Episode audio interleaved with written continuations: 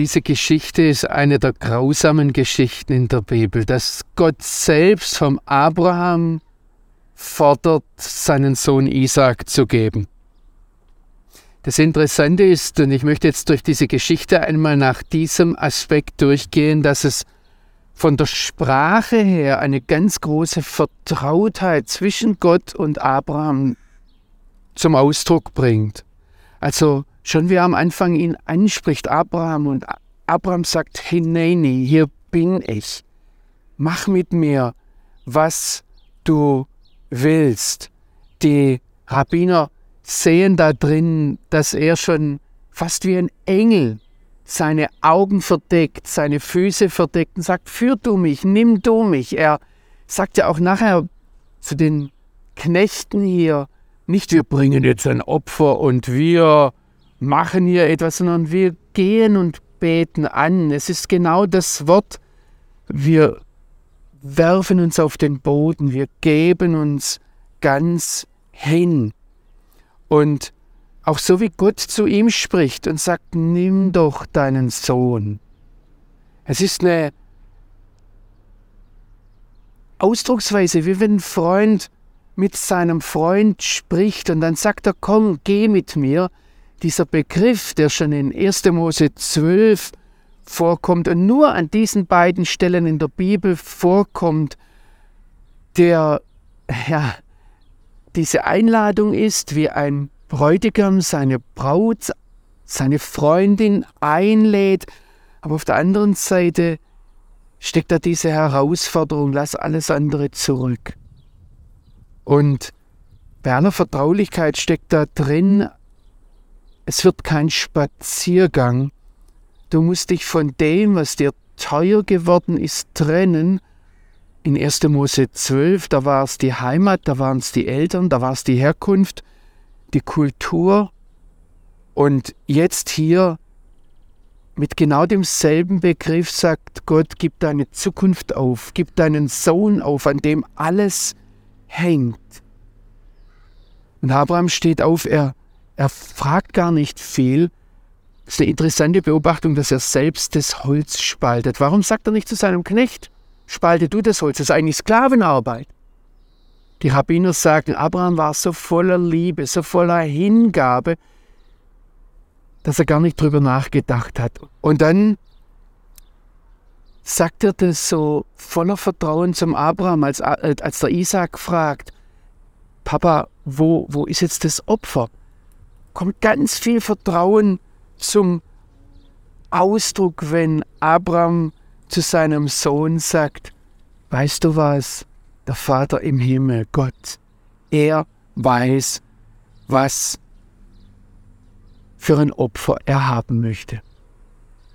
Und als dann der Engel eingreift, ist interessant, die Rabbiner sehen da, warum es jetzt plötzlich ein Engel ist. Vorher hat Abraham immer direkt mit Gott gesprochen oder Gott mit Abraham. Plötzlich greift ein Engel ein und sie sagen, da war der ganze Himmel in Aufruhr, dass Gott so etwas fordern konnte. Und dass er es bis zum Letzten so weit kommen ließ, wo Abraham dann das Messer in der Hand hält und tatsächlich bereit ist, seinen Sohn zu schlachten. Da greift der Engel ein und sagt, Abraham, Abraham, hör auf! Das war nie so gedacht. Und dann passiert noch etwas, was Sie merken, diese ganze Geschichte ist voller Spannungen, voller Widersprüche, dass Gott dann dem Abraham doch sagt, du, da ist ein Widder. Er dreht sich dann um und er sieht ihn. Und er bringt den Widder da anstelle seines Sohnes. Da ärgern sich die Rabbiner drüber und sagen, wie kann denn das sein? Für ein Opfer muss man doch etwas selbst bringen. Kann doch nicht sein, dass das Opfer einfach nur kostenlos rumliegt und ich heb's auf und bring's dann Gott dar. Ein Rabbiner, der Radag, der Rabbi David Kimchi, sagt, Abraham hat hinterher den Hirten getroffen, von dem der Widder war, und er hat ihn bezahlt.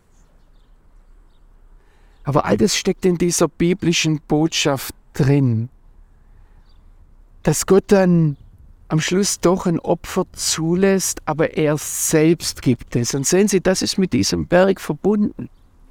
Das steckt da, dass er alles fordert vom Abraham, aber dann doch ganz klar macht, Abraham, ich will von dir kein Opfer. Ich will dich, deine Nachkommen, dein ganzes Haus, deine ganze Existenz, ganz. Das ist die Botschaft, die in dieser Geschichte drinsteckt. Nicht Opfer will Gott, sondern dich. Und das ist eine hochaktuelle Botschaft. Das ist eigentlich die Botschaft, die im Neuen Testament drinsteckt, die mit Jesus auf uns zukommt. Ich will dein ganzes Leben.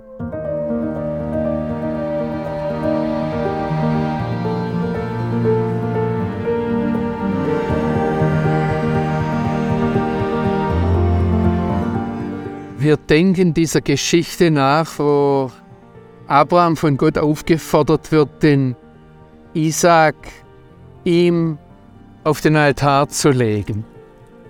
Und das ist der Tradition nach, auch der biblischen Tradition nach, da drüben passiert auf diesem Berg Moria, der heute der Tempelberg ist, der das Zentrum von Jerusalem, auch das Zentrum der Altstadt ist.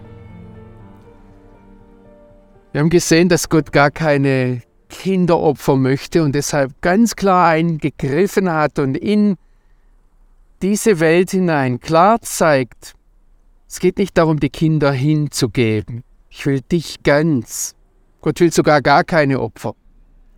Jetzt ist diese Geschichte von Abraham und Isaak aber die Grundlage geworden für eine lange Tradition, die im jüdischen Volk ganz, ganz prägend ist.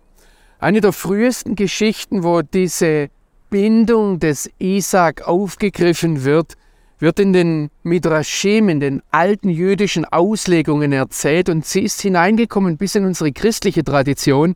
Sie können diese Geschichte im 2. Makkabäerbuch im 7. Kapitel nachlesen. Das fand alles zur Zeit der Griechen statt, als das Land Israel unterdrückt war und Antiochus Epiphanes versucht hat, die Juden zu zwingen, ihre Traditionen aufzugeben. Er hat sie versucht zu zwingen, Schweinefleisch zu essen. Er hat da drüben auf dem Tempelberg Schweineopfer dargebracht. Und dann gibt es da eine Mutter, die wird von der jüdischen Tradition als Hannah bezeichnet, die hat 7 Söhne. Und das wird grausam im Detail beschrieben, wie sie und ihre 7 Söhne sich weigern, dem Gott Israels abzusagen für die griechischen Götter. Und wie ein Sohn nach dem anderen vor den Augen der Mutter geschlachtet wird von diesem grausamen heidnischen König. Und dann, als der jüngste Sohn vor den Augen der Mutter geschlachtet wird, da schreit die Mutter zu ihm: Geh zu unserem Vater Abraham und sage ihm, dass ich seine Weisung noch übertroffen habe. Hat er seinem Gott ein Kind dargebracht. Ich habe ihm 7 gebracht. Und am Schluss gibt diese Frau sich selbst hin. Das jüdische Volk ist geprägt von dieser Tradition, dass nichts wichtiger ist als der lebendige Gott. Und ich kann hier viele Beispiele herausgreifen. Bei den Römern war es der Rabbi Akiba, der übrigens ursprünglich nicht Jude war, der dann grausam von den Römern ermordet wurde und zum Glaubenszeugen wurde. Oder im Mittelalter waren es Väter und Mütter, die einen übermenschlichen Mut hatten und das mit angesehen haben, lieber ihrem Gott treu zu bleiben, als sich christlichen Traditionen. Vielfach war die Alternative Tod, Scheiterhaufen oder Taufe, als ihren Glauben aufzugeben. Das jüdische Volk ist bis in die Neuzeit hinein geprägt. Auch im Holocaust gingen die Juden mit dem Schma Israel, höre Israel, der Herr ist einer, in die Gaskammern. Es ist eine Tradition, die natürlich auch uns Christen geprägt hat. Schon im Hebräerbrief heißt es, im Glauben brachte Abraham den Isaak dar, als er versucht wurde. Er war bereit, sein einziges Kind zu opfern, an den die Verheißung gebunden war, über den gesagt worden war, in Isaak wird dir ein Nachkomme genannt werden. Und jetzt kommt der eigentliche Grund, der übrigens für jüdische und christliche Tradition der entscheidende Angelpunkt ist. Abraham überlegte, sagt der Schreiber des Hebräerbriefes, dass der eine wahre, lebendige Gott den Isaak von den Toten auferwecken könnte. Das ist das, was die Hannah, die Mutter der 7 Söhne, dem heidnischen König entgegenwirft, du hast keine Zukunftshoffnung, aber wir haben Zukunftshoffnung, die über dieses Leben hinausgeht. Und an diesem Punkt wird diese Geschichte von Abraham und Isaak zum Kern der Grundhoffnung, die uns mit dem jüdischen Volk verbindet, dass das Leben hier mit dem Tod nicht zu Ende ist, sondern weitergeht. Und auf diesem Hintergrund kann Jesus dann sagen, wer mir nachfolgen will, der soll sein Kreuz auf sich nehmen. Der soll sein Leben hingeben. Was hilft es dem Menschen, wenn er sein Leben gewinnt, aber doch Schaden nimmt an seiner Seele, an seinem ewigen Leben? Und natürlich ist das eine Botschaft, die hier angelegt ist, auf den einen hin, der dann als erster dort drüben, wieder auf diesem Berg, auferstanden ist und uns vorangegangen ist, nicht nur in den Tod, sondern ins Leben.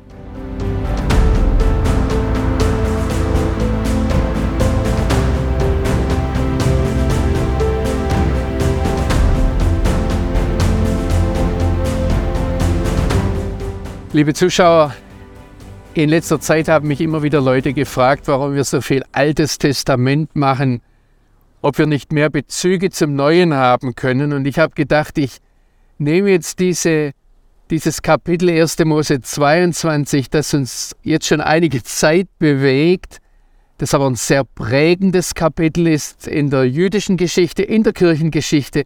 Ich nehme das jetzt einfach einmal, um Ihnen zu zeigen, dass ich dauernd mit dem Bezug ins Neue Testament hinein arbeite.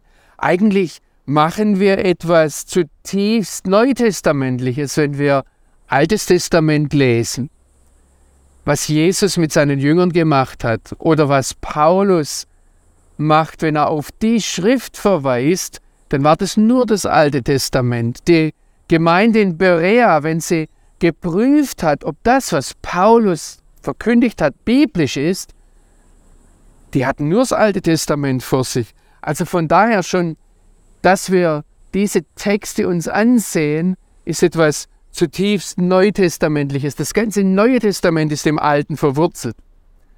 Sie haben vielleicht gemerkt, wenn wir diese Geschichte nehmen, wie Abraham seinen Sohn Isaak darbringt, dass er sich da wirklich als der Vater des Glaubens und als Vater aller Glaubenden zeigt. Auch das ist ein direkter Bezug, sei es in den Römerbrief, sei es in den Hebräerbrief hinein. Aber wir haben hier in diesem Text noch andere Dinge und ich möchte Sie auf eine Sache aufmerksam machen. In dieser Geschichte, wo dann der Abraham die Hand erhebt mit dem Messer, um den Isaak zu schlachten, da sagt der Engel zu ihm in 1. Mose 22, Vers 12, strecke deine Hand nicht gegen den Jungen aus. Strecke deine Hand nicht aus. Dagegen war der Engel. Und er meint natürlich, stoß nicht zu, bring den Jungen nicht zu. Wir haben ganz oft in der Bibel, und das geht dann bis ins Neue Testament hinein, diese Denkweise, dass Gott schon den ersten Schritt verbietet, wenn er eigentlich die ganze Tat meint. Also deshalb heißt es zum Beispiel, zu einer Frau hineingehen, heißt mit ihr schlafen. Oder jemanden anrühren, heißt jemanden schlagen. Oder jemanden schlagen, heißt jemanden töten. Oder gegen jemanden seine Hand ausstrecken, heißt ihm Gewalt antun. Das ist ein biblisches Denken. Und wahrscheinlich haben Sie es schon gemerkt, ich lande dann bei der Bergpredigt, wo Jesus in Matthäus 5 seine Verwurzelung in der Tora, in der Bibel zeigt. Er sagt, ich bin nicht gekommen, die Tora, das Gesetz, aufzulösen. Die wird nicht aufgelöst. Bis Himmel und Erde vergehen, wird nicht einmal ein kleinstes Jota oder ein Hörnchen von der Tora vergehen, bis alles geschieht. Und er sagt dann, wenn jemand auch nur das geringste Gebot auflöst, dann wird ein Geringster sein in der Königsherrschaft der Himmel. Und in der Ausführung macht er dann genau das, was wir hier im Text in 1. Mose 22 sehen. Er sagt, euch ist gesagt worden, ihr sollt nicht morden. Aber ich sage euch, wer seinen Bruder nur zürnt, wer ihn Hohlkopf nennt, wer ihn als Narren bezeichnet, der ist schon genauso schuldig, wie wenn er gemordet hätte. Oder er sagt, euch ist gesagt, du sollst nicht Ehe brechen. Und Jesus bringt da nichts Neues. Im Gegenteil, er geht auf dieses alte biblische Auslegungsprinzip zurück und sagt, wer eine Frau nur ansieht, um sie zu begehren, der ist schon des Ehebruchs schuldig. Und genauso sagt er dann, es geht nicht darum, einen Meineid zu lösen. Eure Rede soll ja, ja, nein, nein sein. Deshalb sollt ihr gar nicht schwören, dass ihr überhaupt nicht dorthin kommt, falsch zu schwören. Diese Denkweise, das ist schon die erste Bewegung in eine bestimmte Richtung, die ganze Tat einschließt, ist eine uralttestamentliche Sache, wir können das nicht trennen, ist eine urbiblische Sache. Aber sehen Sie, dann haben wir viele Bezüge bis ins Neue Testament hinein in diesem Text. Vielleicht spüren wir den nicht, weil wir nicht hebräisch denken. Aber ein Rabbiner, ein Midrasch, der sagt, als Abraham das Brennholz seinem Sohn Isaak auflegt, und Isaak ging wie einer, der sein Kreuz trägt. Ich weiß nicht, ob christliche Ausleger darauf kommen würden. In der jüdischen Tradition ist es so drin. Oder eine andere Sache, als Abraham den Blick aufhebt und den Widder da hängen sieht, sagt ein rabbinischer Ausleger, dass er dort schon seit den Tagen der Schöpfung hing. Und wir denken natürlich dran, wie im Neuen Testament davon die Rede ist, dass vor Grundlegung der Welt dieses Lamm geschlachtet wurde, auf diesem Berg dort. Und ich könnte hier jetzt noch weitermachen. Es gibt viele, viele Bezüge in diesen Texten drin. Das geht so weit, dass ein Rabbiner, ein deutscher Rabbiner, diese Geschichte vom Abraham erzählt mit den Worten, so sehr hat Abraham seinen Gott geliebt, dass er seinen eingeborenen Sohn gab. Sie merken, auf was er hier anspielt? Diese ganze Geschichte ist durchdrungen von der Zentralbotschaft des Neuen Testaments, dass Gott so sehr diese Welt geliebt hat, dass er seinen eingeborenen Sohn gab, damit jeder, der an ihn glaubt, Leben hat.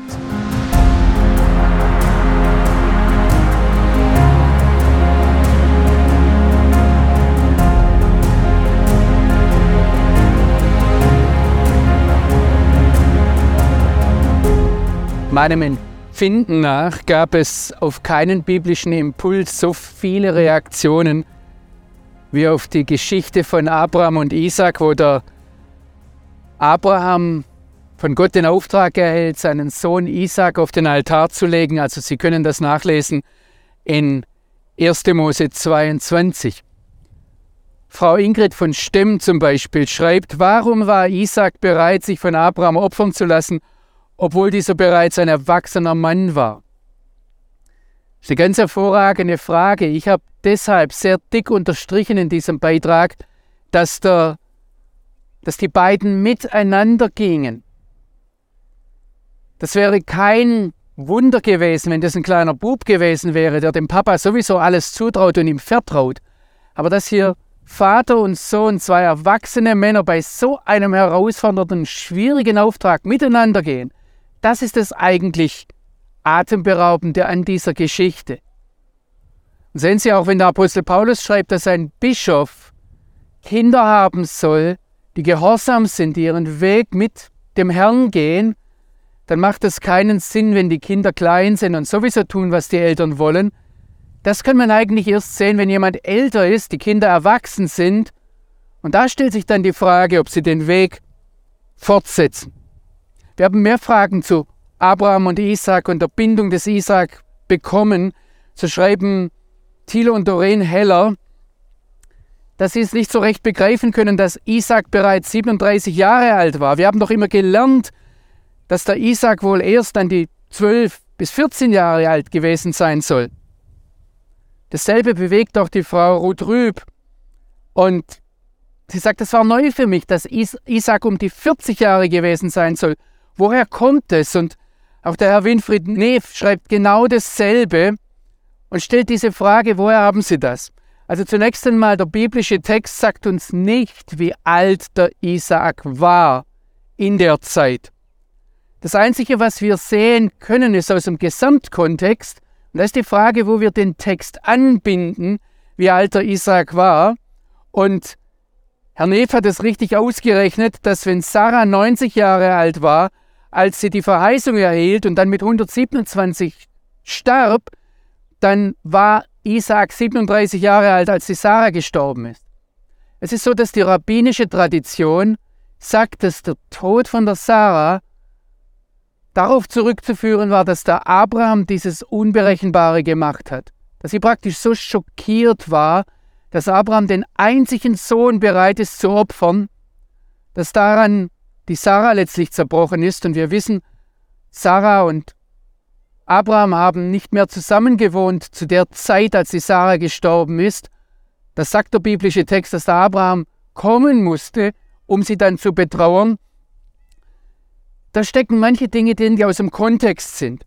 Wir wissen ganz einfach nicht, wie alt der Isaak war. Er war bestimmt kein kleiner Junge mehr. Sonst hätten diese ganzen Betonungen, wie er eins ist mit dem Vater, keinen Sinn gemacht.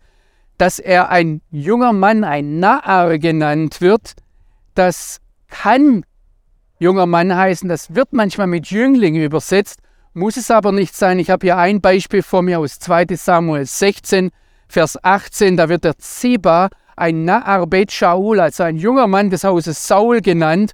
Und obwohl er 15 Söhne hatte und obwohl er der Verwalter war des gesamten Besitzes dieser ehemaligen Königsfamilie. Ich finde es spannend, dass Sie uns diese ganzen Fragen schicken. Und ich möchte es nicht verheimlichen. Vieles an diesen Texten ist offen. Das Entscheidende für uns, und deshalb sollen das ja auch biblische Impulse sein, das Entscheidende ist, dass Sie weiter an diesen Texten arbeiten und dass Sie selbst hineinsehen und Sie dürfen zu anderen Ergebnissen kommen, als ich das hier Ihnen vortrage. Was entscheidend ist, ist, dass wir mit diesem Wort leben und deshalb haben Sie uns eigentlich mit Ihren Reaktionen, gerade auch mit den Reaktionen, die mir widersprechen, gezeigt, dass die biblischen Impulse genau das auslösen, was sie auslösen sollen.